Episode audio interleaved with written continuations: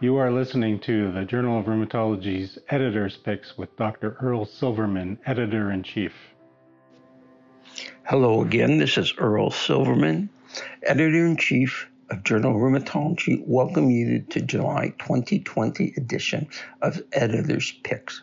I want to thank you for taking the time to listen to this podcast during the SARS CoV 2 pandemic. And please stay healthy.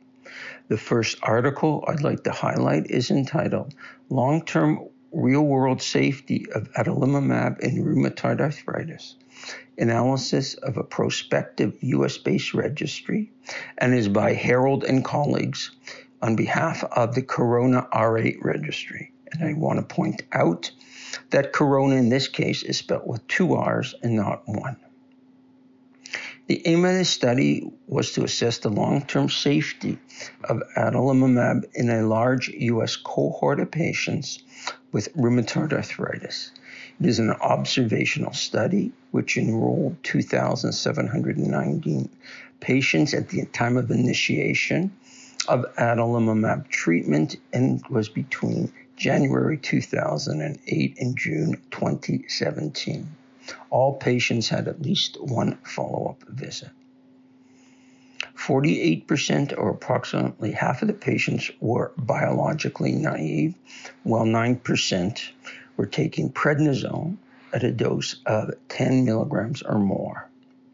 The incidence rates per 100 person years for serious infections was 1.86 for congestive heart failure requiring hospitalization was 0.15 for malignancy excluding non-melanoma skin cancers was 0.64 and all cause mortality was 0.33 the median time to discontinuation of adalimumab was 11 months, while the median time to the first serious infection among those who experienced an infection was 12 months.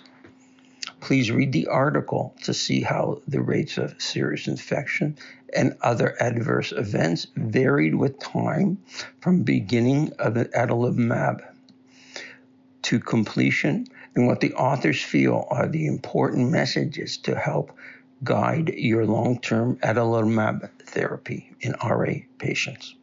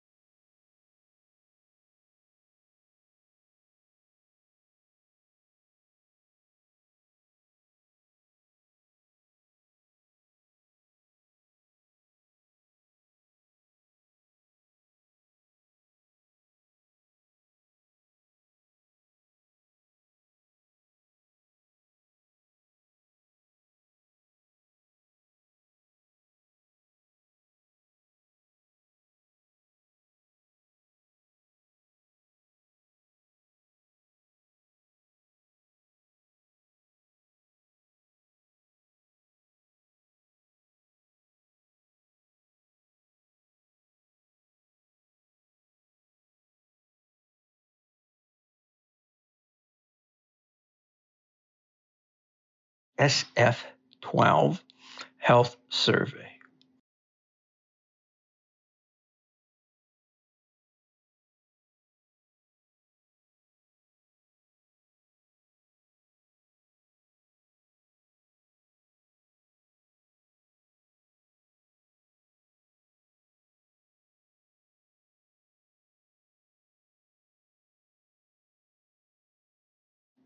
It should be remembered that a lower poverty income ratio indicates greater poverty.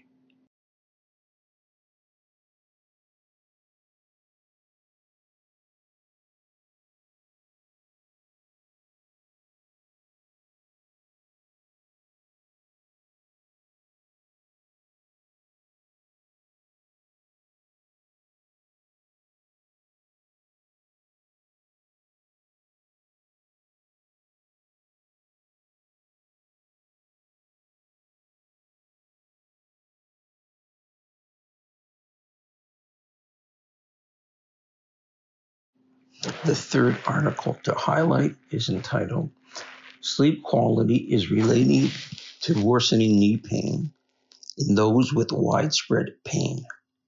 The multi-center osteoarthritis study and is by Dai and colleagues from Boston University, University of Alabama at Birmingham, and the University of Iowa, all in the U.S. The aim of the study was to examine the association of sleep with the odds of developing knee pain.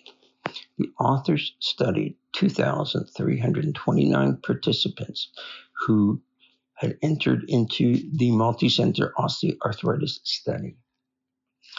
Sleep quality and restless sleep were each assessed by using a single item from two validated questionnaires. Widespread pain was defined as pain above and below the waist on both sides of the body, and axial pain using a standardized homunculus. This was based on the American College of Rheumatology criteria. The outcomes were measured at 60 to 84 months, and they included knee pain worsening, prevalent frequent knee pain, and incident frequently pain. Of the 2,329 participants studied, 18% reported poor sleep quality and 23% reported restless sleep at least three to four days in, in the previous week. Overall, the investigators found a significant inverse relationship between sleep quality and constant frequent knee pain in the cross sectional but not the longitudinal part of the study.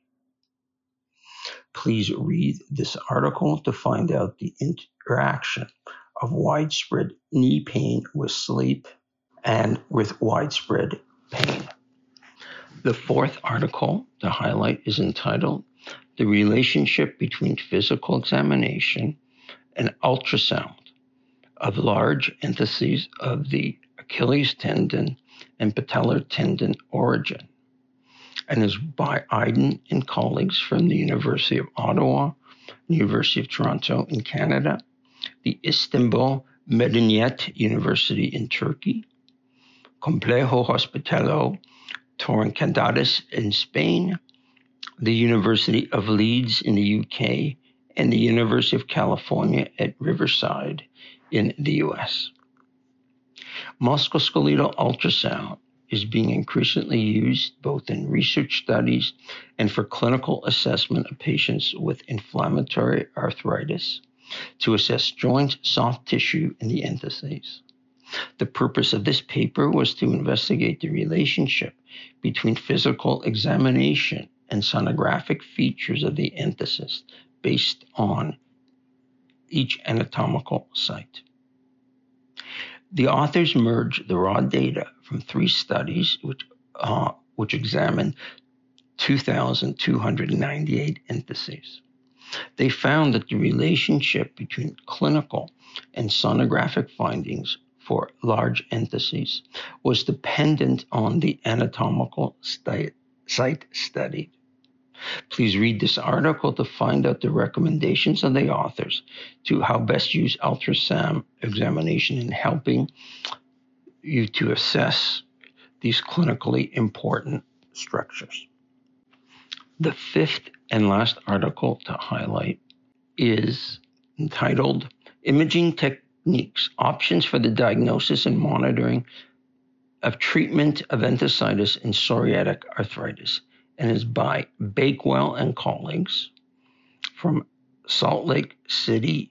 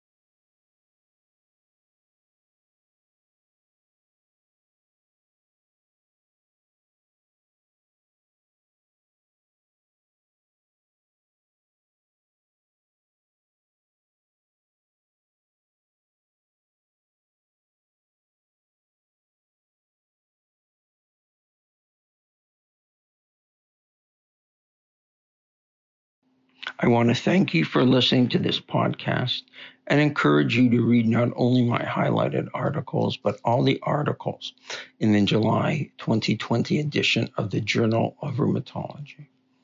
This can be either in the print edition or the online edition, which is now available at www.jrheum.com. We will continue to expedite review of all articles regarding SARS CoV 2 pandemic and the COVID 19 infection. We will quickly make them available online prior to publication of the print edition. If you have any comments or questions on these highlighted articles or any articles in the Journal of Rheumatology, please send them to manuscripts at jrheum.com. Please join me and listen to next month's edition of Editor's Highlights. And please stay healthy in these trying times.